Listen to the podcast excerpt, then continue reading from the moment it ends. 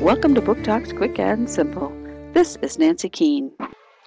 Eel is a young orphan living in 1854 in London. He gets by doing odd jobs, and he does a bit of mudlarking to make some money too. He has to keep a low profile because his dangerous stepfather is out to kill him and his brother. Life is hard for Eel, but things are going to get harder. People living on Broad Street are starting to get ill. Everyone knows that cholera has found the poor people crammed into the house on Broad Street.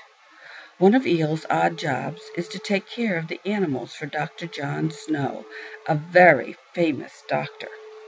When Eel begs Dr. Snow for help, the doctor is more than anxious to investigate.